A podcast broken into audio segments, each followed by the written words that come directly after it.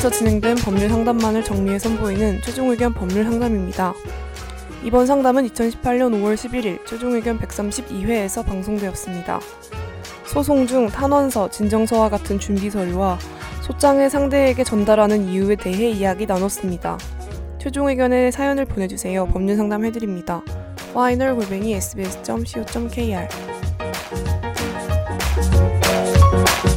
안녕하세요. 상속 재산 분할 소송을 진행 중에 있습니다. 일전에 질문드려서 셀프 소송으로 진행 중인데 그러던 중 법원의 역할에 대해서 궁금한 게 있어서 문의드립니다.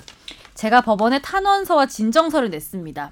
상대방이 제출한 서류에 대한 부당함을 설명하기 위해 서류를 낸 건데 법원에선 제가 낸 자료를 그대로 복사 붙여넣기 해서 상대방에게 전달하더라고요. 저는 상대방에게 전달한 게 아니었는데 법원에 전화해서 이유를 물어보니 양측의 주장이 있으면 그 주장을 그대로 통지하는 게 원칙이라고 하더라고요. 그리고 이번엔 역으로 상대방이 제출한 서류를 통보받았습니다. 내용을 읽어보니 맞지도 않고 의미도 정확하게 이해할 수 없는 내용인데 판단도 않고 그대로 청구인에게 전달을 하는 거였습니다. 역시 법원에 전화를 해서 내용의 옳고 그름도 확인하지 않고 그대로 전달만 하는 게 법원의 일이냐라고 물으니까 절차가 그렇다라고 얘기를 하는데 중간에서 싸움 붙이는 것도 아니고 이해할 수가 없었습니다.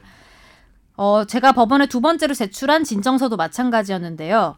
어, 대한민국 법원의 행정의 수준이 이 정도에 불과한 건가요? 그리고 다른 소송에서도 본 재판이 열리기 전까진 이러는지 궁금합니다. 네.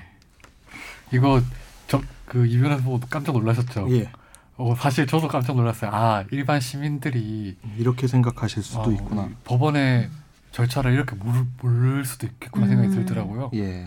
사실 이거는 법원이 일을 아주 잘한 거잖아요. 원래 그렇죠. 원래 해야 너무 잘한 건가요? 네, 원래 이렇게 해야 돼요. 그러니까 네. 원고와 피고가 있고 소송에 기본적으로 두 쌍방 당사자가 있고 그 재판이 본격적으로 진행되기 전까지 그리고 본격적으로 진행되는 과정에서도 서로 간의 주장을 서류로 전달을 해가지고 법원에다 제출을 하게 돼 있는데 그 제출된 서류는 자기만 보는 게 그리고 대, 재판부만 보는 게 아니라 상대방도 반드시 보도록 민사소송법하고 민사소송 규칙에서 규정을 하고 있어요. 모든 그러니까. 법의 원칙이 그런 거죠. 예, 예. 그러니까 이건 민사소송도 그렇고 행정소송도 그렇고 형사소송도 그렇죠. 그렇고 모두 마찬가지예요. 모든 소송에서. 그러니까 저쪽이 무슨 얘기하는지 당신도 알아야 돼. 그리고 내가 무슨 얘기하는지 상대방도 알아야 돼. 그러니까 이게 제대로 된 싸움이 될 수 있거든요. 그렇죠. 이게 사전에 이렇게 쉽게 생각하면 될 것 같아요. 뭐 법정에서 민사가 요즘에 구두변론도 많아지고 했다고 음. 하는데 사전에 상대방이 어떤 주장을 제기할지 그리고 어떤 입장을 보일지 알아야지 나도 준비를 할 수 있으니까 만약에 그걸 모르는 상태로 법정에 간다고 생각하면 이분 입장에서도 황당한 불이탈을 맞을 수도 있는 거잖아요. 그러니까 서로 간에 쟁점 정리가 안 된 상태에서 법원에 가면은 재판을 못 해요. 너는 너 얘기하고 내는 내 얘기하고 이것밖에 안 되기 때문에 상대방은 이렇게 주장하고 있는데 당신은 여기에 대해서 어떻게 음. 반박하시겠습니까? 서로 머릿속에 정리를 하고 가셔야지 되는 거거든요. 그러니까 이렇게 생각하면 되겠네요. 이거를 받았을 때 기분이 나쁘지만 물론 나랑 예. 다른 주장이고 팩트가 맞지 않은 것도 있으니까 음. 하지만 나의 재판에는 도움이 된다. 그렇죠. 음. 그렇게 상대방 주장이 이상하네? 라고 하면 아, 이 부분을 내가 나중에 공략하면 되겠다. 어, 이렇게 할 수 있는 기회가 될 수 있으니까. 네.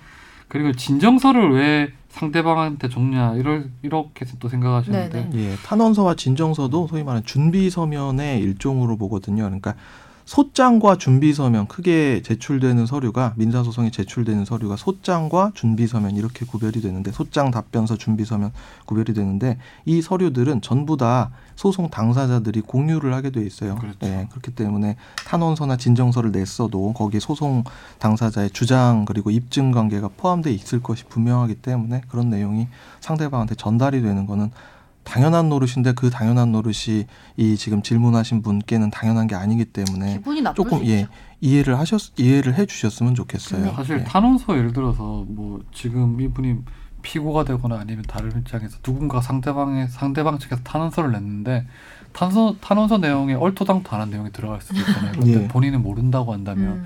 그 역시 이제 재판에 도리어 도움이 안 될 수 있으니까. 네. 예. 근데 이거는 도리 참 저도 되게 놀라웠어요. 아 이렇게 생각하시는 분도 있구나. 저는 사실 반대로 생각했거든요. 법원이 항상 뭐를 인색해서 자료 제공해 그런 줄 알았는데 또 반대일 수도 있겠네요. 그러니까 아니. 여기서 역으로 상대방이 제출한 서류를 법원으로부터 통보받으셨을 때 거기에 내가 도저히 이해할 수 없고 말도 안 되는 내용들이 막 써 있잖아요. 그 내용을 하나하나 반박을 하셔가지고 서류를 만들어서 제출을 하시면 큰 도움이 되실 겁니다. 네.